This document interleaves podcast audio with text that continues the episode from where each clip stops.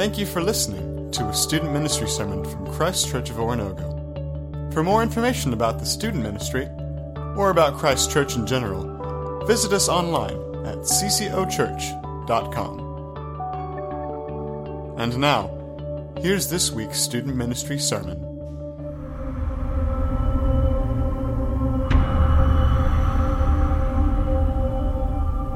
Some things can be mixed, others can't. If I told you that uh, I like Tex Mex food, you wouldn't have a problem with that. You wouldn't say, no, you have to keep your Mexican Mexican and eat American food at other times. We're fine with that, it's just food. But if you told your girlfriend, hey, I'd like to date you on Fridays, but I'd like to date this other girl on Tuesdays, it's not going to happen well for you. So we recognize in life that some things can be mixed, others can't. And tonight we're looking at a letter called Colossians, which is about the fact that Jesus does not mix well with others. Colossae was the city that this letter was written to, and to be honest, it's kind of an unimportant city in the ancient world. It wasn't really all that big, it wasn't really all that fancy. Paul himself didn't even go there, didn't even plant a church. But it was along a trade route. And in the ancient world, if your city was along a trade route, then you got to experience all different kinds of cultures and religions and different things like that. So you had kind of a unique flavor to some of these smaller cities along these places where people walked. That was Colossae. So you have this context where there's a bunch of different beliefs and a bunch of different um, commitments and values. And then actually a guy named Epaphras comes in and preaches the gospel. He is a guy who had heard the gospel from Paul when Paul was nearby, and then he took it to his hometown of Colossae, preached the gospel, started a church, people believing in Jesus, all is well. But a few years down the road, what happened was um, Paul and Epaphras became aware of a problem that in Colossae, people were trying to mix Jesus with some other things. You had some other teachers coming in saying, kind of like in Galatia, saying, yeah, Jesus is fine, but what you need is Jesus plus this other teaching. What you need is Jesus and this super spiritual experience over here. What you need is Jesus and also this list of rules that you got to follow. And so they're mixing Jesus with all these other different pathways to try to live a good life, to try to please God. And Paul writes Colossians as a response to this. Now, he can't go off like he did in Galatians because he doesn't know these people. So instead of kind of being all angry and crazy like we saw him there, he's, he's, he, he goes, he kind of takes a different approach. And what he does in Colossians is he focuses our vision like a, like a laser, just focuses our vision on Jesus so that he's all we can see. And the entire letter is about the sufficiency and the supremacy and the enoughness of Jesus. That Jesus is enough and therefore we can be entirely content in Him. What we not, what we need is not something more than Jesus. What we need is really just more of what we already have, more of Jesus Himself. And so that's Paul's focus in this particular letter. So uh, tonight, if you would just lean in and listen as we talk about the fact that it is true that Jesus plus nothing equals everything.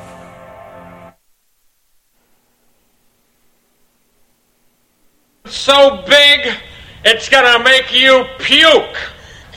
I don't want to puke. I don't want well. I just want you like you used to be. What happened to that man? Me? What happened to the girl I believed in? The girl I fell in love with? The girl that believed in me? Well, there's plenty of places I can go where people believe in me. Well, go. The sooner you're out of my life, the sooner I can go back to being the girl in this little flower dress that you sang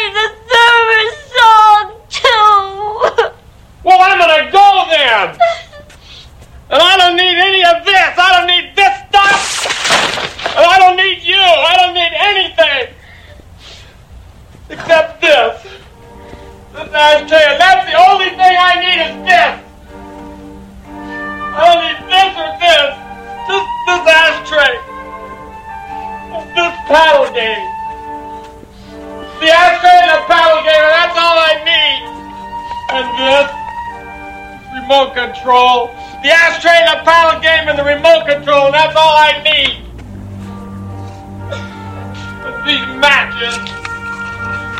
The ashtray and these matches and the remote control and the paddle ball. This lamp. The ashtray. This paddle game and the remote control and a lamp, and that's all I need. And that's all I need too. I don't need one other thing. Not one. I need this. The ball game and the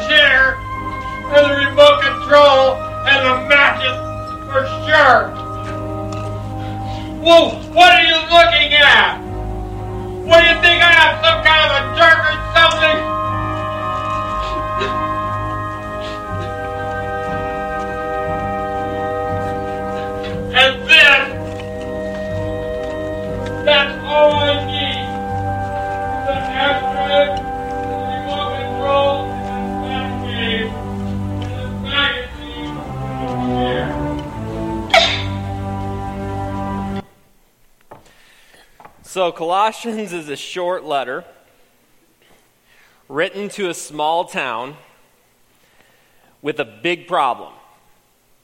You heard Michael talk about it. Paul had never even been to this city before.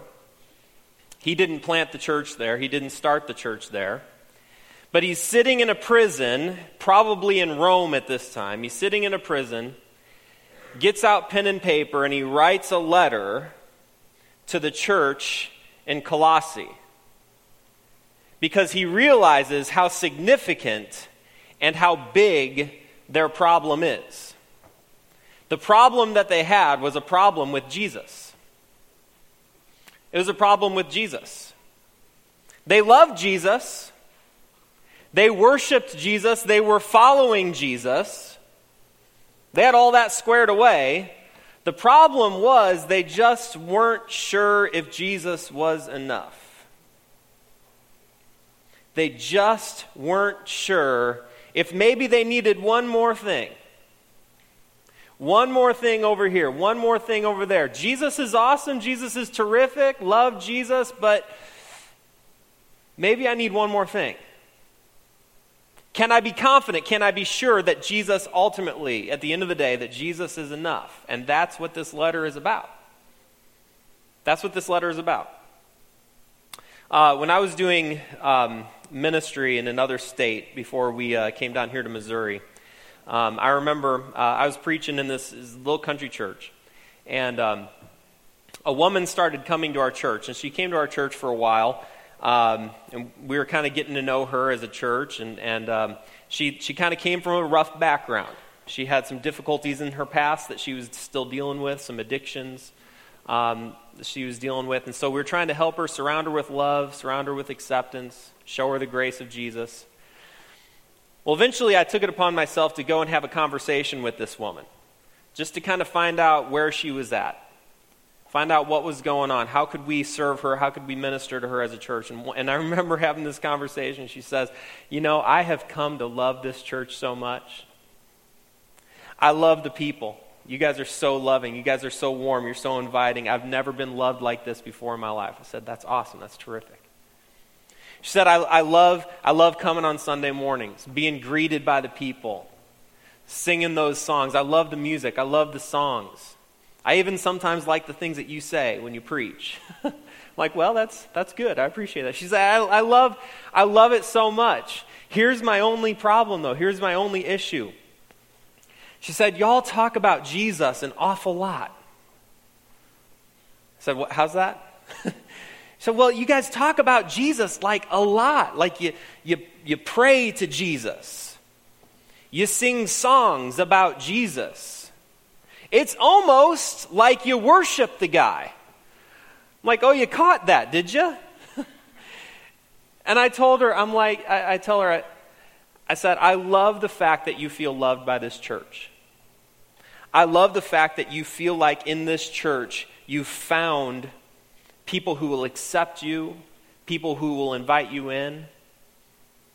But one of the things that you need to understand, one of the things that you need to know, is that we are ultimately, at the end of the day, we are a Jesus people. And this is a Jesus church. And I pray that at some point, sooner or later, you will come to understand that none of this will exist, none of this should exist without Him.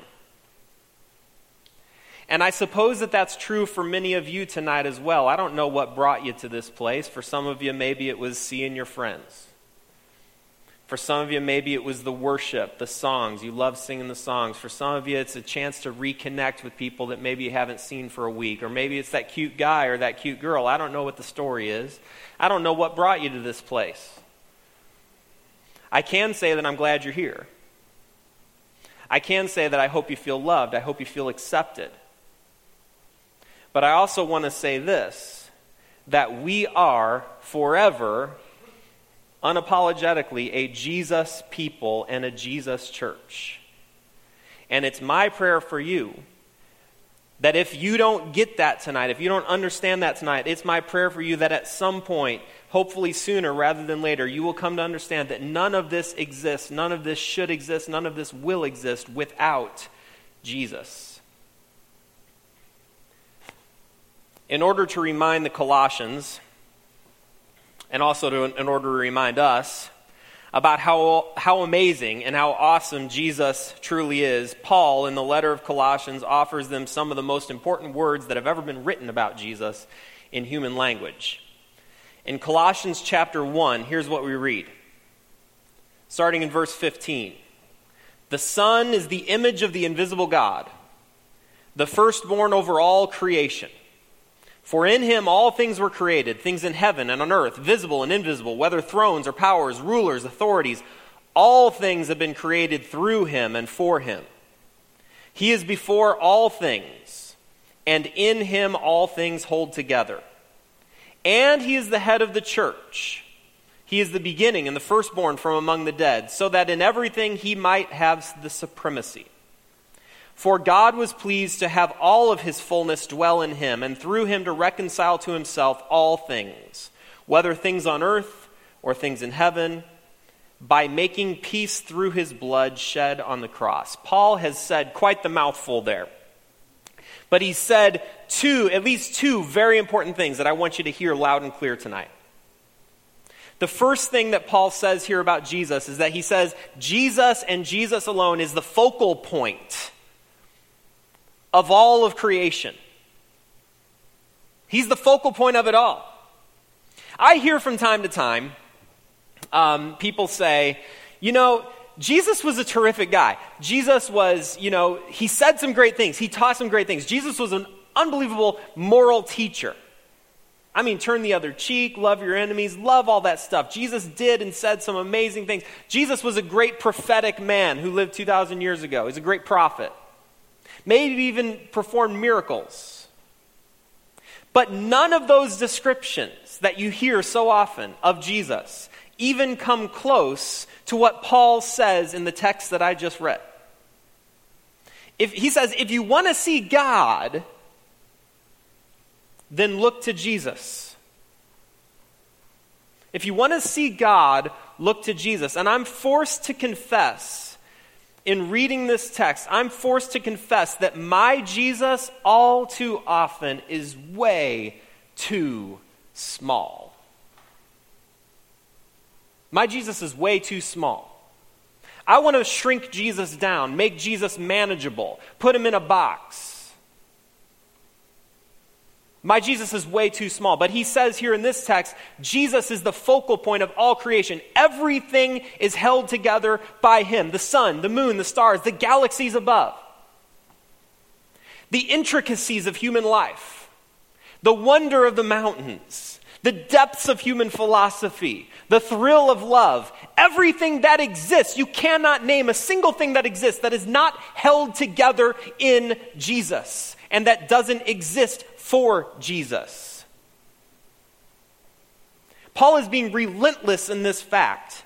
He says, The Jesus that you know, unfortunately, too often is a Jesus that's much too small. You need to come to terms with the Jesus who is the focal point of everything that has existed and everything that will exist. He's the center of it all. Without him, everything falls apart.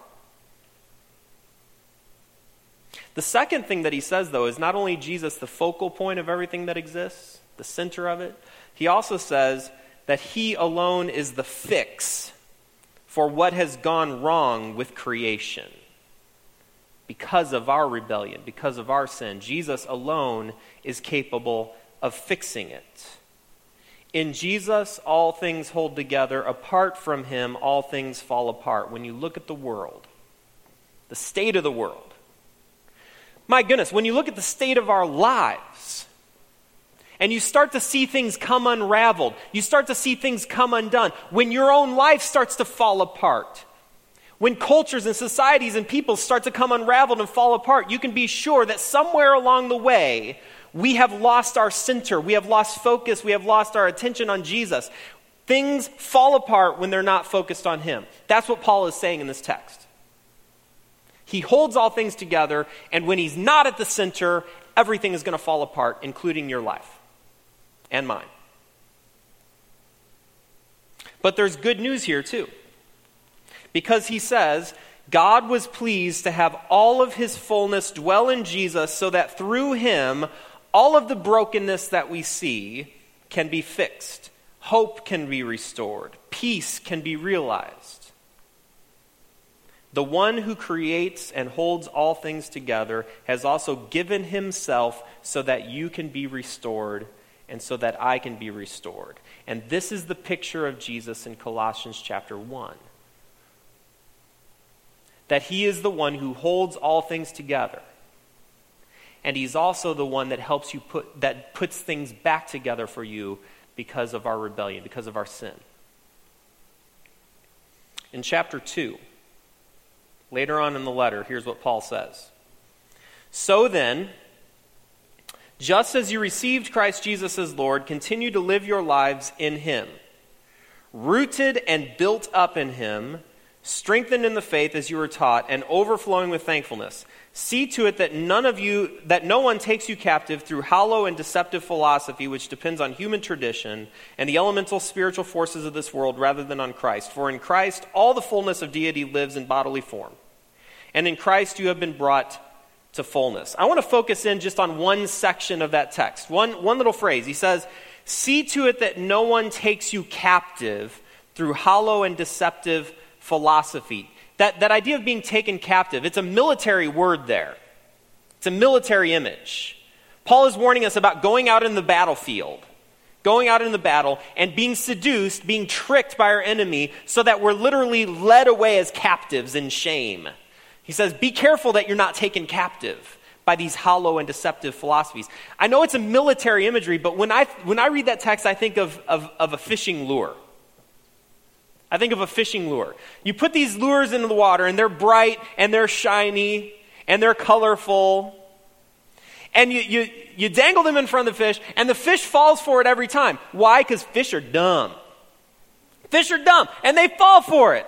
One right after the other. It's not because necessarily we're so smart, it's because fish are dumb. And they're their own worst enemies, and they look at it and like, oh, well, that's bright, and that's shiny, and that's colorful. I think I'll bite it. I think I'll put it in my mouth, okay? And so they actually they, they don't think with their brains, they think with their stomachs.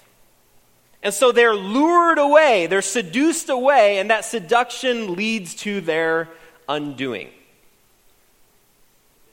And that's what Paul warns us about in this text. He says there are these hollow and deceptive philosophies that we're surrounded with every day. And if we're not careful, we'll see them and we'll think, oh, well, that's bright and that's shiny and that's colorful and that looks like it'll satisfy me and make me happy. And so we take a little bite, we give ourselves over to it, and before we know it, we're completely taken captive. We're completely undone. I want to talk, in the rest of the time I have left, I want to talk briefly about four hollow and deceptive philosophies that I think each and every one of us, myself included, is at risk for, from every single day. Four. First one is this it's the philosophy that I call it the it feels good, so it must be good philosophy. It feels good, so it must be good philosophy. Every single semester, I give uh, students in one of my classes, I give them an assignment. They have to go and talk to, imagine this, they have to go and talk to an unbeliever. They have, to, they have to interview a person who's not a Christian and ask them just a series of, of questions. And one of the questions they have to ask is Tell me what the number one purpose for life is. You're not a believer, you're not a Christian, you don't believe in God, maybe. Tell me what the number one purpose for life is. Can you guess what the answer is? How, who, wants to offer, who wants to guess what the number one answer is? Anybody? Anybody want to guess? Anybody brave enough to guess? What do you think? What do you, how do you think the answer? Yeah.